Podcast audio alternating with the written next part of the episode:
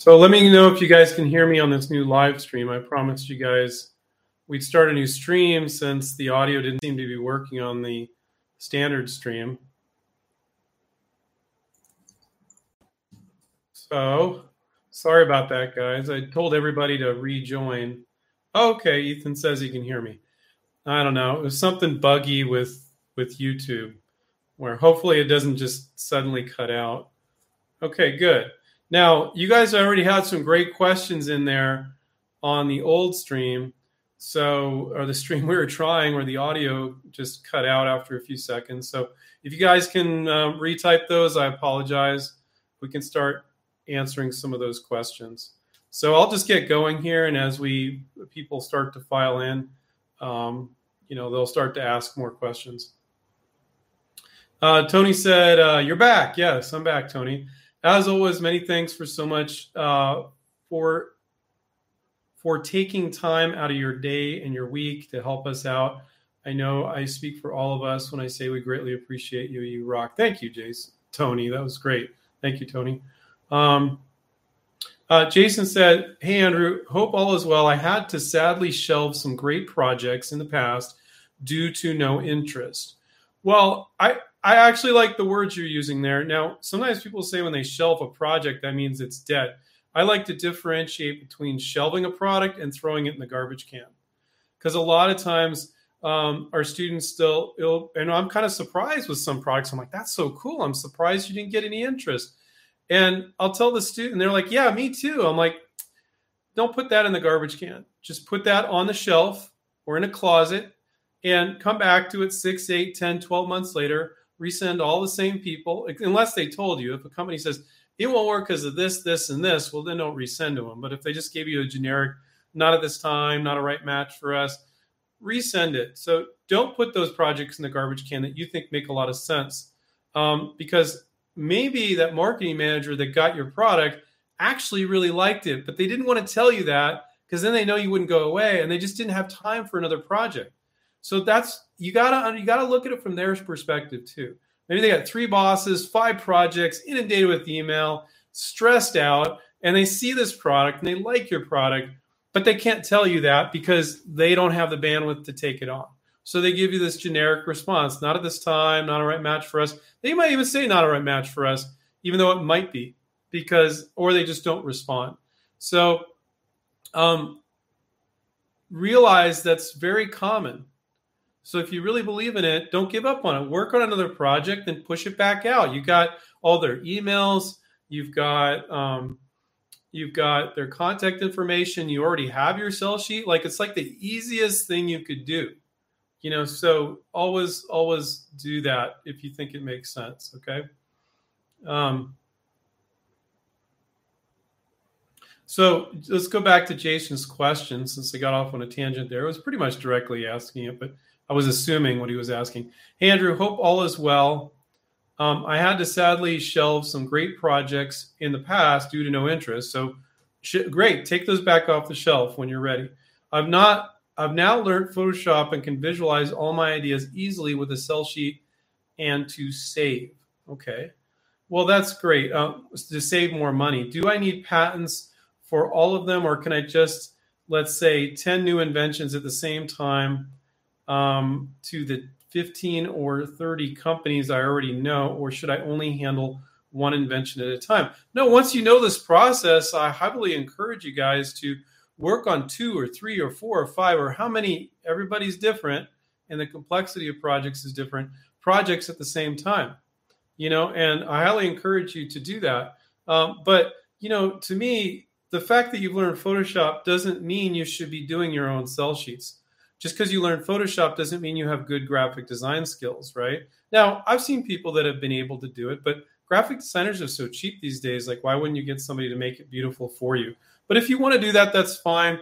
Just realize just because you know how to use Photoshop doesn't make you good at graphic design. You might be technically competent, but it still doesn't look quite right. Um, you know, so, but yeah, I, I would no, I would definitely move towards working on multiple at the same time, um, but try to really understand what things you may be doing wrong. Like you may think your sell sheets rock. Oh, I learned Photoshop and I this, and they're pretty sucky, or they might be great. You know, so just kind of if you're working on multiple projects at the same time, don't make the same mistake with multiple projects. But if you're like, no, I'm on track, I know I'm on track because people have been getting back to me and things like that, okay. But I wouldn't start working on five projects at once when you don't really understand the process yet. So I don't know which which one you are, Jason. But but thank you for the comments. Um, looks like uh, some people have found the new stream yet because we had an audio problem and told everybody to rejoin. Hopefully everybody knows how to do that. Um, Marcus here. What season do you think companies are looking for right now? Um, it really depends. I, I really wouldn't give it any thought at the beginning. I think that when you're in an industry, you'll start to learn, oh, here are the two industry trade shows. Like maybe I don't want to send something to them the week before the trade show. But to me, I wouldn't overanalyze it, guys. I think it's just anytime, all the time is the right time to submit to companies. Now, if you're in an industry, let's say you're in the pet industry, or let's say you're in the automotive industry, or like gardening, let's say, and there's this seasonal aspect to it. You'll if you're in that industry and you're working a lot of products in industry should you start to observe that? Like when is there a trade show so i should be observant of that? Yes. At the beginning i wouldn't even give it any thought whatsoever. Even if it's a seasonal product they will let you know and you'll learn it just by reaching out. But um, so i think any time is a good time okay? Don't i think we can we, paralysis by analysis you know we can get into that. And it's just it's just not something that i think is something you should really be thinking about for your first product you know. Um, let's see. So thank you for that marcus. Great question. Uh, fuego fool. I like that handle. That's cool. What is the best way to extend the life of a patent if it's already at half of its life? Is it worth anything to a company if it only has nine years left hell yeah so you don't you know, so let's talk a little bit about that. So the thought process that everything you license is going to sell for 20 years. And I think patent attorneys, some inventors in general, actually think that's a thing. It's not. Um, how many products sell for 20 years? Some might. Okay, great. And there are tricks. You could extend a patent out beyond 20 years. You could come up with a new variant of it or whatever. There's a, if a product is going to sell for 20 plus years, you can come up with other intellectual property quite often to keep it going because you're probably going to if a product's selling that well to come up with some new iteration at some point in time before 20 years. Do most products sell for 20 years? No. You know and, and so do most products sell for nine years which is what fuego fool has left on their patent?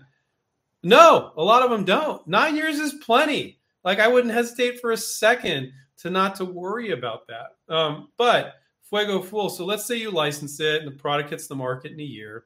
Okay, now you got eight years left on your patent. And if the product's selling really well, you should come up with new versions, iterations, keep help keep them on top, and you might file an additional patent and get it beyond that eight years, without a doubt.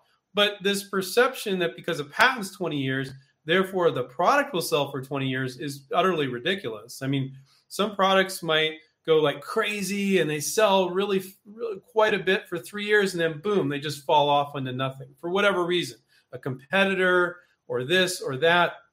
And then other products, some of them do sell for 15, 18 years or something like that, you know, uh, but, but that's not, I wouldn't say that's common, you know. Um, so the fact that Fuego Fool has nine years left on their patent that they file, well, first off, don't go filing a patent again. So one of the things we teach in InventRight is to file a provisional patent.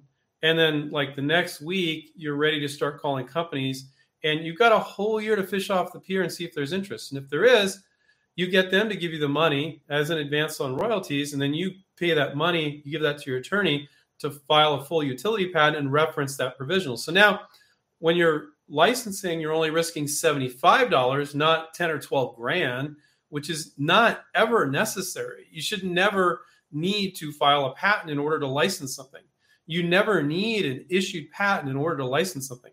We had a question the other day from a from a student, and they said, "Well, this this website says they only accept issued patents." Well, any company that only will accept your product if it's an issued patent, not patent pending, like a provisional patent, is telling you they don't want your ideas. We're a freaking dinosaur. Um, ridiculous. Okay. They're not interested in your ideas. To expect an inventor to file a patent, sit around waiting one to three years for it to issue, and then only license it then, that that is the best way to hurt yourself and to drive yourself absolutely insane. And just because you guys saw one or two companies that are dinosaurs and saying, we'll only license products from companies that have issued patents, doesn't mean that's the norm. And that's a big problem. I see inventors, I love it that you're putting yourself out there and you're getting into the game, but they have very little experience and they experience something once or twice. And then I'm on a phone call with them, and these aren't our students, these are non students. And they're like, oh, but this is how it is. I'm like, no, that's not at all how it is. We've had students for 22 years in 65 countries. We know how it is. That's not how it is. In, in this particular case, oh, only companies, they only want issued patents. No. Or there's a lot of other assumptions you can come to. So please, guys, don't like experience something once or twice and go, this is the way it is when it's not. Okay. Um, so hopefully that was helpful. Great questions, guys. Um, Dumb Cat is their handle. Uh, Shark Tank investors, do you have a patent? Inventor, not yet. Shark Tank, pass. Yeah, our other co-founder Stephen Keys feels like that's the the most laughable thing in the world. So first off, what we guide our inventors, our students to do to license is way sexier than Shark Tank. So the and and I'll thank Shark Tank for encouraging people to work on their products. Okay, they see people working on their products, they get excited. Thank you, Shark Tank, for that. But besides that, I have nothing to thank Shark Tank for except for creating a lot of misinformation and um, and misperceptions about how the real world works and how the real world works and how Shark Tank work, works is two different things. Shark Tank is a show. Shark Tank is about providing entertainment. That's what the show is about. And then selling advertising on the show to make money. That's what Shark Tank's about. Never rely on a TV show to bring your product to market. That's a joke. You know, so the reason why licensing is way sexier than Shark Tank, you're like, well, it's a TV show, Andrew. That's sexy. That's exciting. No, this is better. So on Shark Tank, what they're saying is, we're going to connect you with somebody with a bunch of money, a shark, right? And and they're going to team up with you, right? Okay. So let's say they do that. Do you think Home Depot, Walmart, Target, who are they more impressed by? One of these sharks where if you were on Shark Tank, everybody's forgotten about your product three weeks later, right? Um, or a manufacturer, let's say it's Target, and this company has 30 products already in Target. That is a much more solid relationship where you and your shark, or I don't think they actually work on the projects, I don't know, eh, or somebody on the team is reaching out to Target and go, Oh, we were on Shark Tank, we were on Shark Tank. Well, how long ago was that? Oh, it was three months ago. Oh, so everybody's forgotten about it now. All right. So now we got this brand new company with one SKU, as opposed, and it's the shark, and they're not very impressed.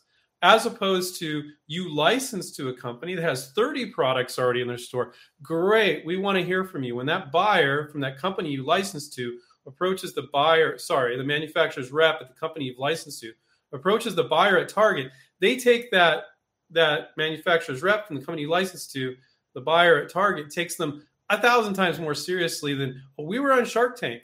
Because you're a one SKU, one product company, I don't care you're on Shark Tank. I don't care that they funded you to a certain amount. You, they don't have nearly the amount of money this large company that's 30 SKUs at Target does. So the reason why licensing is sexier than Shark Tank is they're providing you the money. That large manufacturer has unlimited money for a product that does well. They have lines of credit and stuff money's not an issue for a product that does well. They have existing workforce. It's not you and you hire a few people and you're under that that you know oh we we'll hire a salesperson this or that. No, they have a team. They have a machine. So um, you know if they have nine thousand, they if they have if they have fifty products, hundred products, thousand products, nine thousand products, you know they have sales, marketing, manufacturing, advertising, uh, everybody, and they're just plugging your product into that machine and you know and it might be one of 500 products that's great you're part of the machine and that's what they're really good at so you're getting that distribution you're getting the workforce, you're getting the money.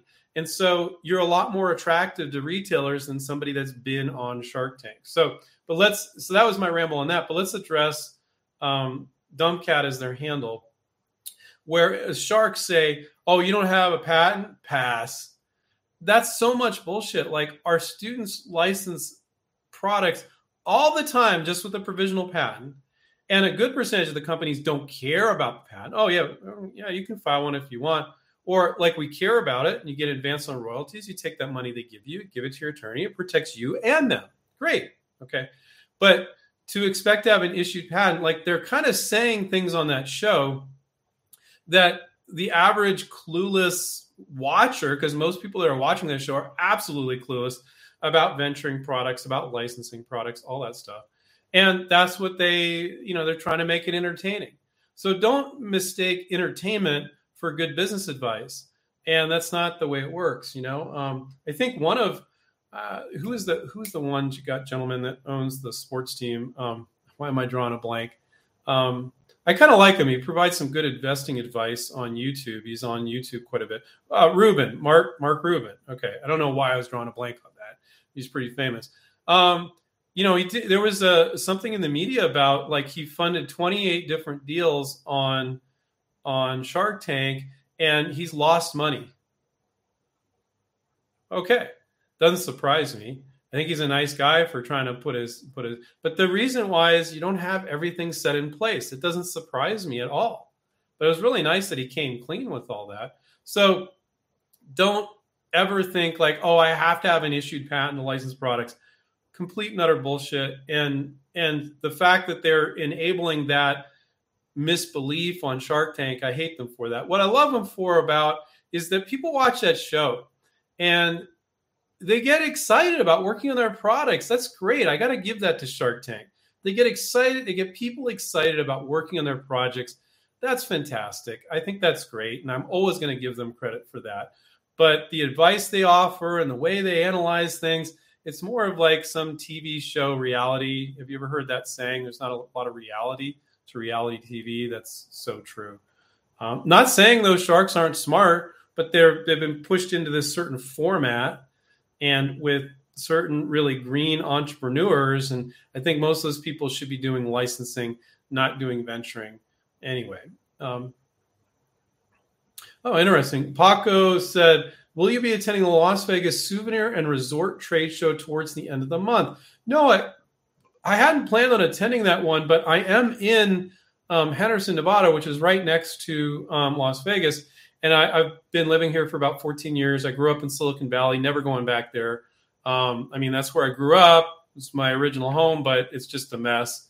Um, doesn't appeal to me anymore. That's no barb anybody that's still living there, guys. I grew up there.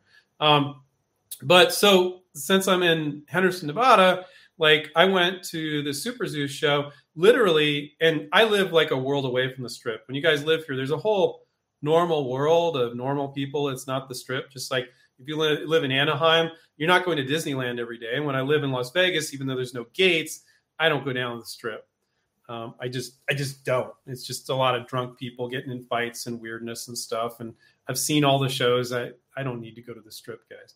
Um, but it's very close. So, um, Paco, I'll consider it. I have I didn't have it on my agenda. I've never been to that particular show.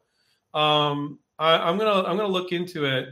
Actually, I'm actually gonna take a little screenshot of what you wrote there to remind myself. I'm gonna screenshot that there. There we go. I just saved it.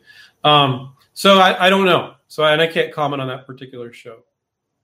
Um, with trade shows in general, I'll comment on that. You want to kind of know like who has the booths and who's walking around.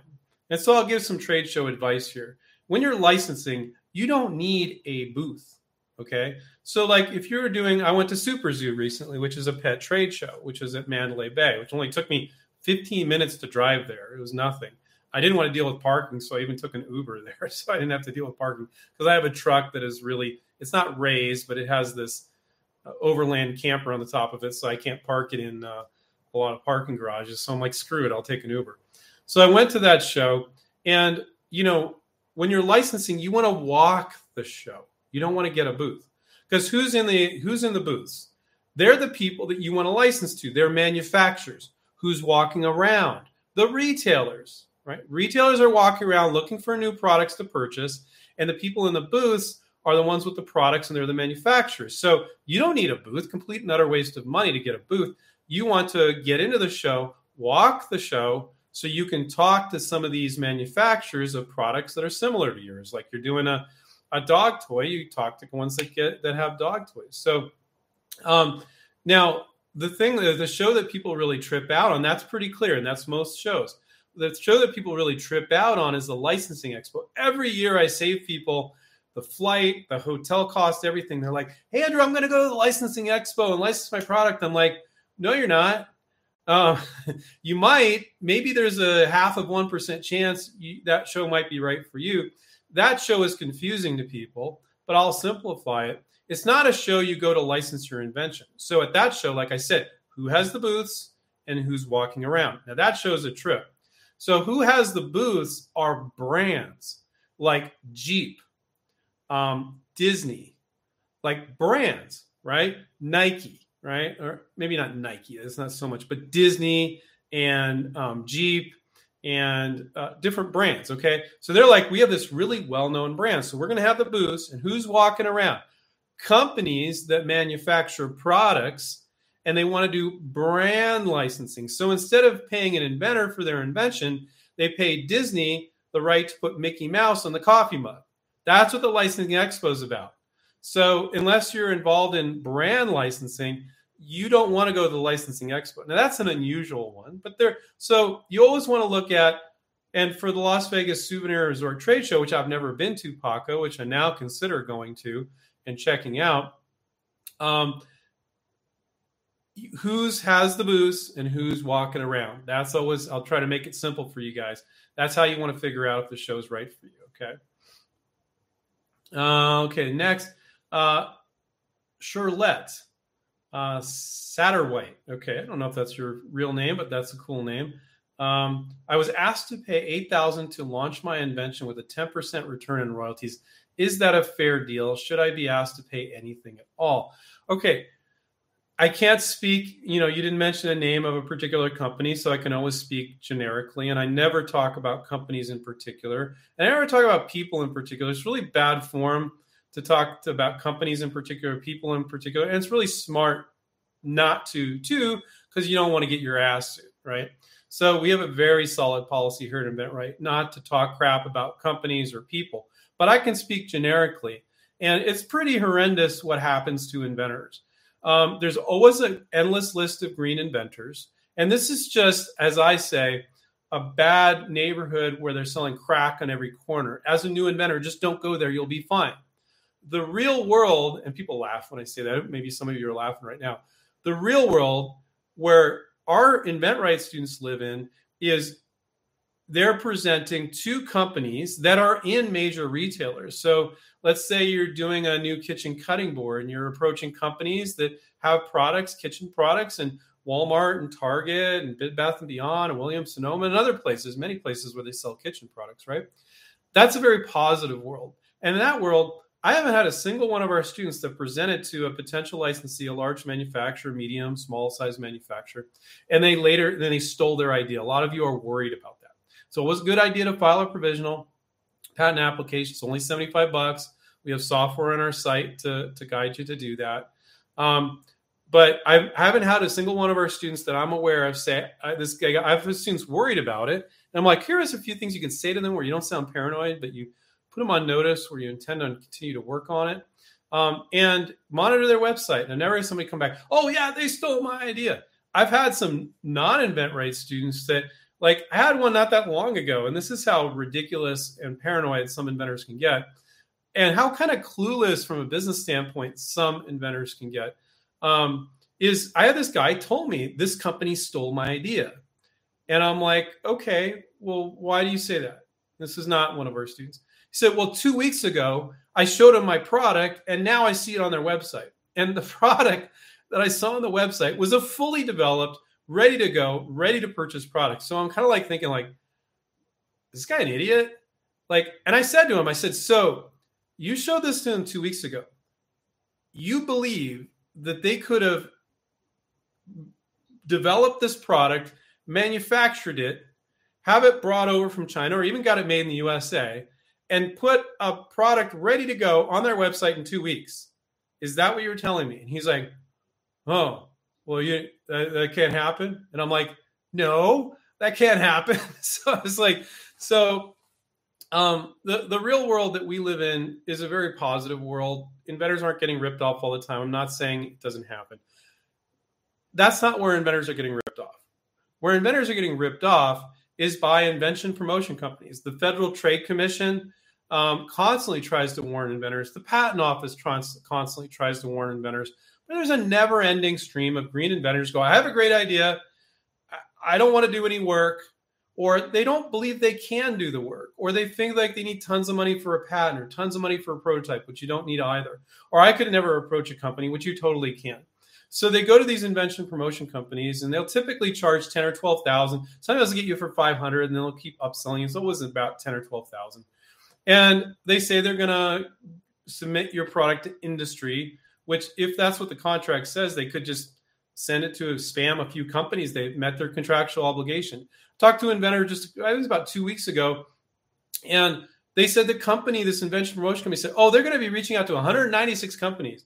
And I said, "Did they give you the list?" No, they won't give me a single one. And can they tell you who said no? They said no. We can only tell you if they're interested. We can't tell you who we're calling, and we can't give you any names. And even if they did give, some companies will give you names, but you could call the gatekeeper and say, "Did so and so call?" And they'll be like, "I don't know. I get 200 calls a day." Right? So um, they kind of, in my opinion, pretend to work on your idea, and then you know a year later they're like, "Oh, nobody is interested." And they took 10 or 12k from you. So Shirlette, when they're asking you for eight thousand dollars, and the other thing I'm going to comment on what Shirlette said, they they're asking for eight thousand dollars, and this must be an invention promotion company, and 10 percent of your invention of the return. So it's a ploy, guys. And that's the reason why we don't do it. Um, so they're like, oh, yeah, you got to pay us 8, 10, 12 grand. It's going to end up being more than 8 grand, probably, Charlotte. Um, and we want 10%, 25% of your invention. So it's a ploy to make you believe that they really care and they believe that they're going to license it. But if they're not making any serious efforts, if their sell sheet sucks, they're reaching out to the wrong companies, they're just spamming people, they're not going to license anything. So that whole I want 10% or 20% of your invention is a ploy. I talk to inventors that are upset. I'm like, you're not upset about the right thing. You should Google that company, see what people are saying about them, and you'll see like there's no success. And so 10% of nothing is nothing. So why are you upset that they want 10% too? It's just a ploy to make you believe. Other people actually, oh, they believe in it. Yeah, they believe in it. They want 20% of my royalties. It's like, you know, so um, one place you can go to is inventorfraud.com inventorfraud.com. There's some jumping off points to the Federal Trade Commission and the Patent Office there. So if, if you're not willing to reach out to companies, it's totally doable. And keep watching us and read read our book One Simple Idea. If you you might find that really helpful.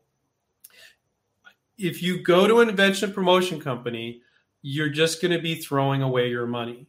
If you come to us, we're going to coach and mentor you. Now, we're telling people what a lot of folks don't want to hear. You're going to have to do some work.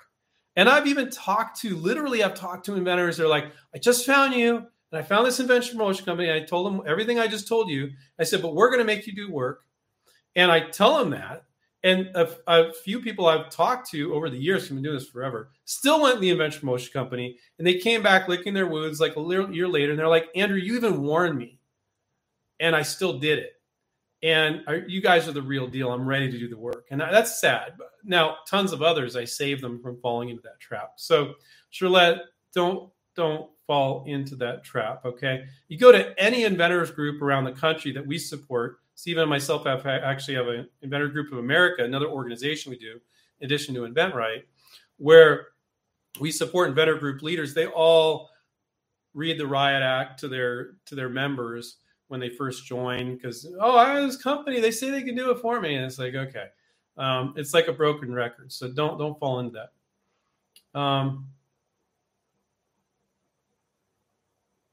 okay uh, Alex said when when in the process will you invite your prospects to a Skype call? List of questions to discuss at the moment. Okay so um, I wouldn't do Skype.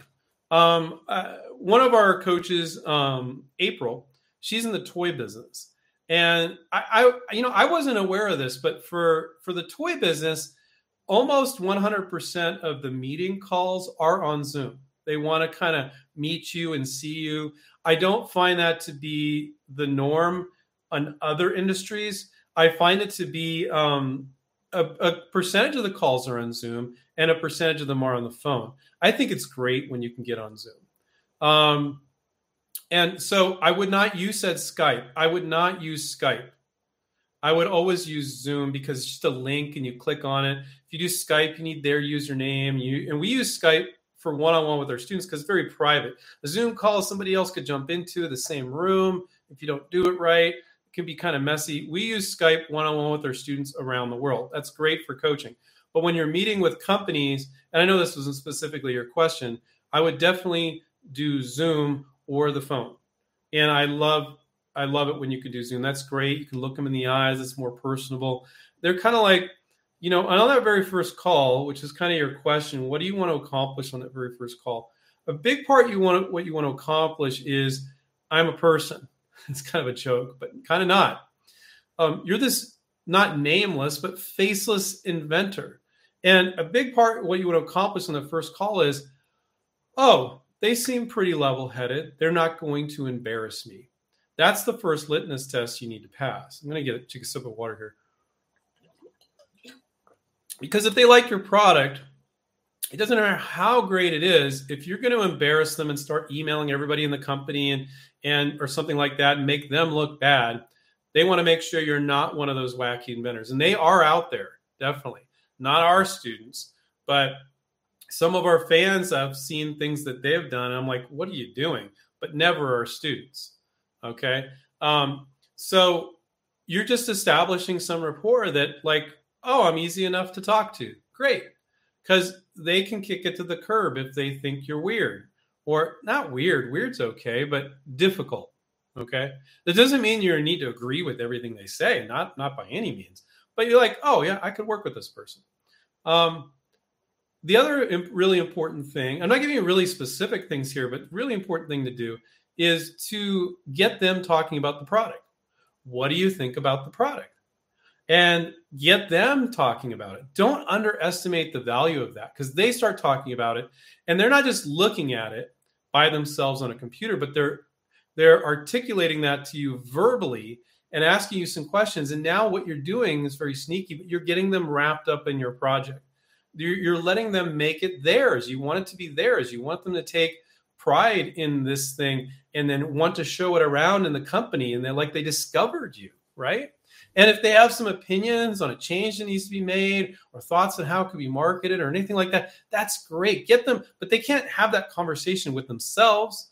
But if you're on with them and you're getting them talking and you're interacting with them you're, you're bonding.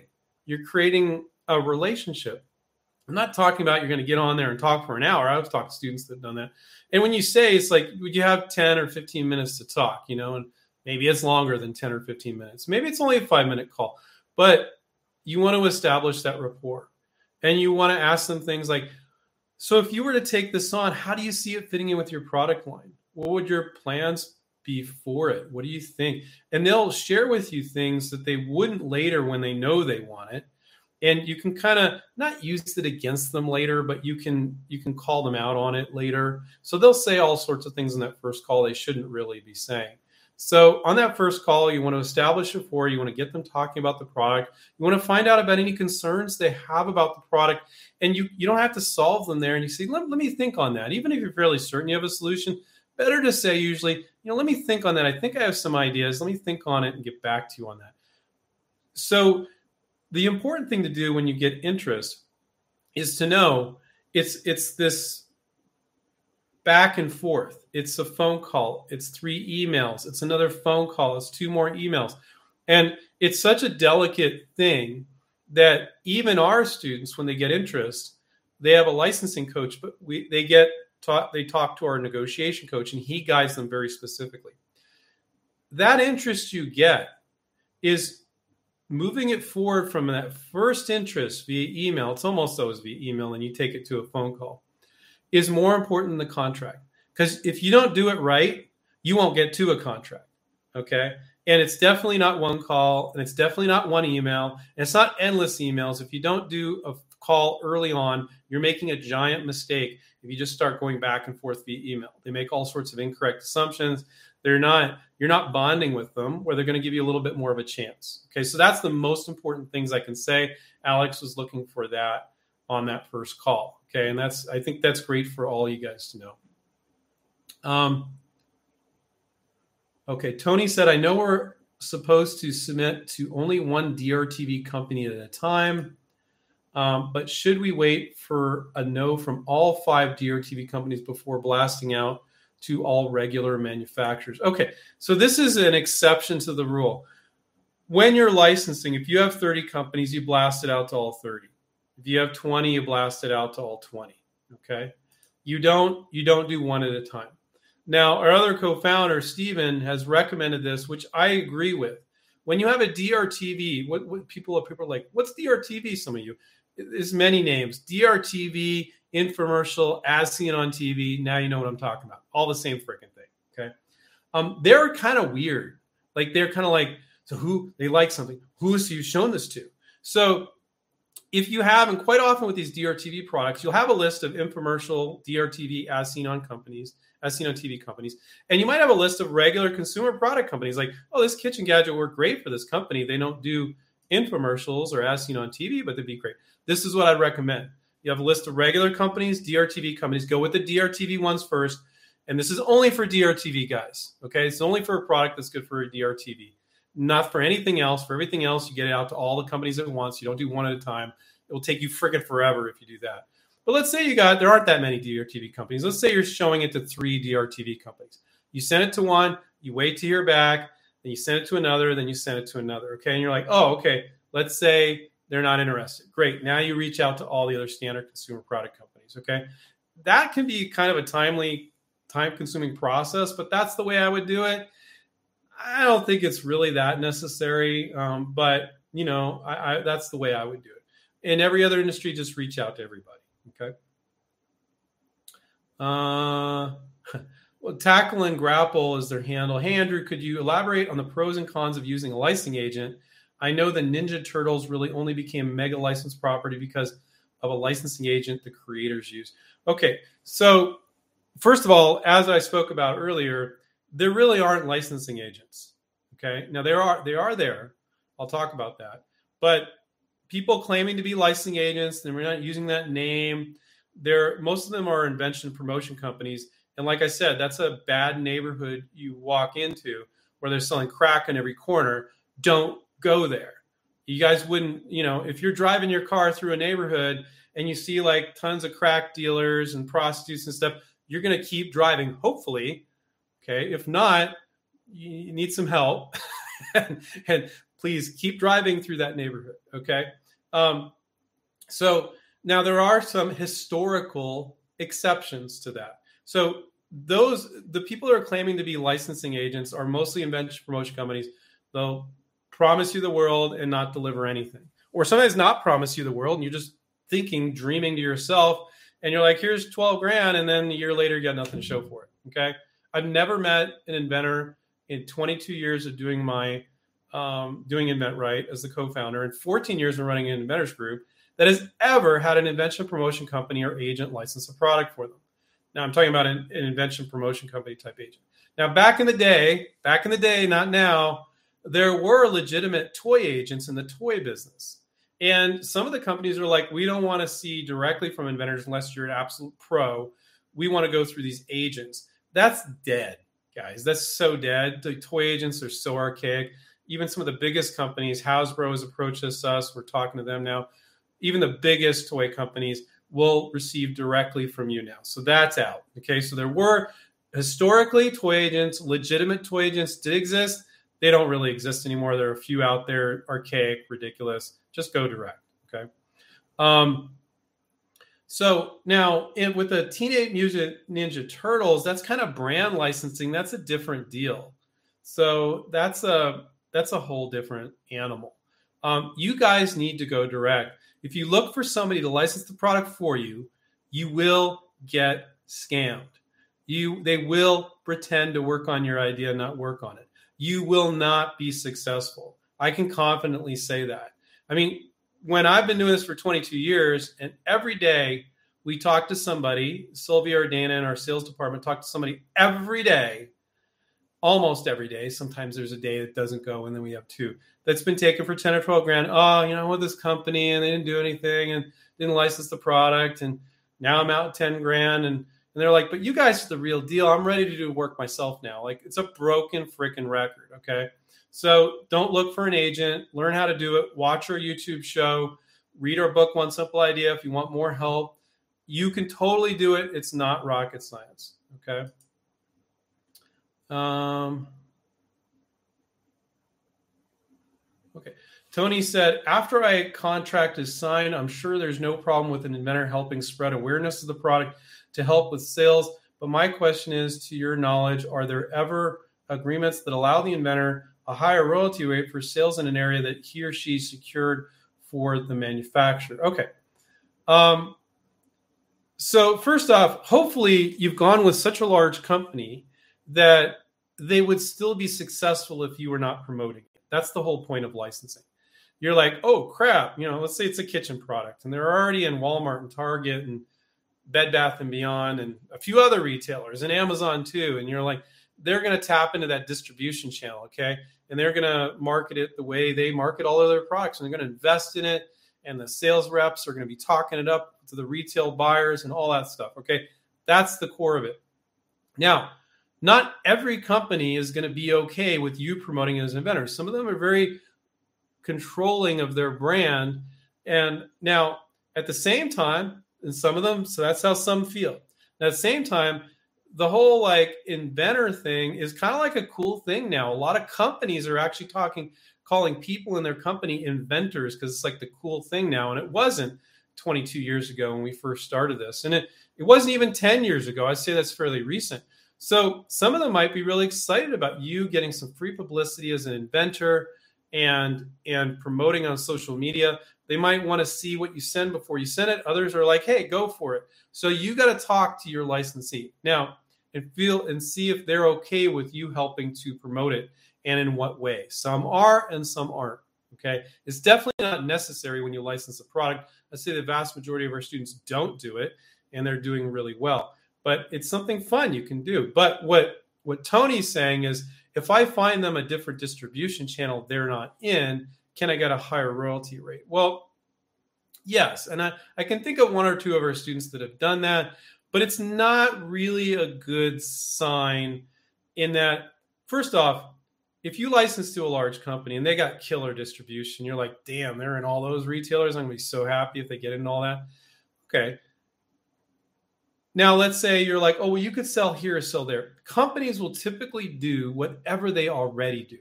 So for you to tell them you should go sell over here and they're like no we don't really sell in that market that's an uphill battle. Now, if you go get it and you get a buyer interested and you say, Bob, the buyer over here is interested, can your sales guy talk to him? Okay, you might be able to do that. Maybe you get a higher royalty rate or something for that deal.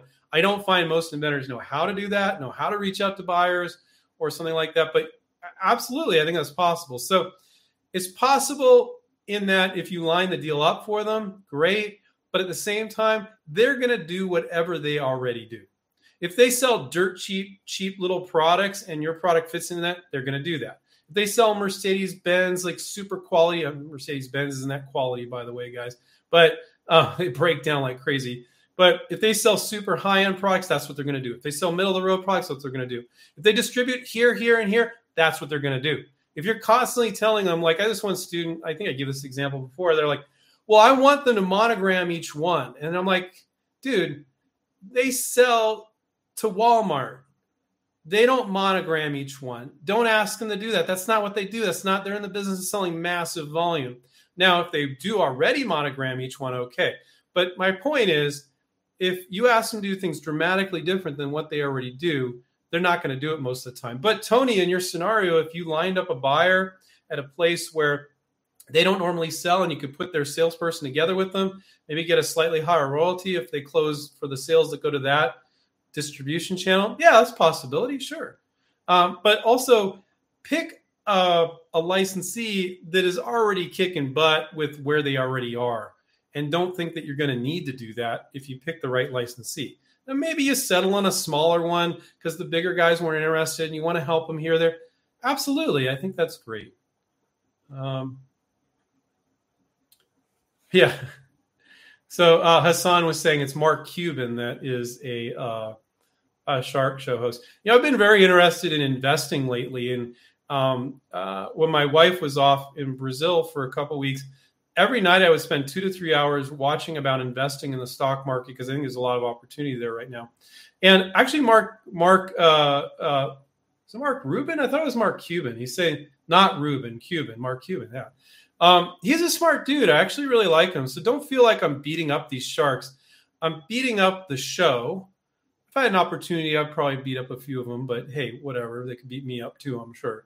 Um, they're smart people, but the the lessons that are taught there, I don't think are the lessons they would teach you one on one. Even necessarily, they're they're making a show of it because it is a freaking show you know, and they're kind of saying certain things that I don't think they'd say it that way if it was in private, but they got put on a show. It's about entertainment first. It's not about getting these products to market. That's a secondary thing. And I think any of you, if you thought about it for a sec, you go, oh, yeah, I, I get it. Um, all right, guys, I'm about five minutes over. Um, thank you for. I know a lot of you were on the original stream. We had an audio issue that happens once in a blue moon with with uh, with YouTube. I don't know why, uh, but I'm thank you for so many of you for jumping back on. In exchange, if you could do me a favor, for those of you aren't subscribed, for answering your questions for a full hour. If I didn't get to your question, get on sooner in the hour next Monday and ask it, and I'll get to it. Um, uh, or join and become a student and get coached and mentored. And you can find out more info about that at inventright.com. If you go to inventright.com, you can click on free resources too. We got a ton of free resources on there, so check that out too. But the way you could say thank you to me if you're not subscribed, down below, first of all, give this a thumbs up. Um, I think I gave good answers. I don't think I'm like, none of you should be pissed going, Andrew, you didn't, you didn't help me at all. That wasn't useful at all. I don't normally get that. But hey, if that's the case, let me know. Um, give it a thumbs up and subscribe and click on the notifications button. Um, and watch more of our videos and like them. That's the way you could say thank you to me. So I remind you guys to take care, keep inventing, and we'll catch you guys next time. See ya. Bye.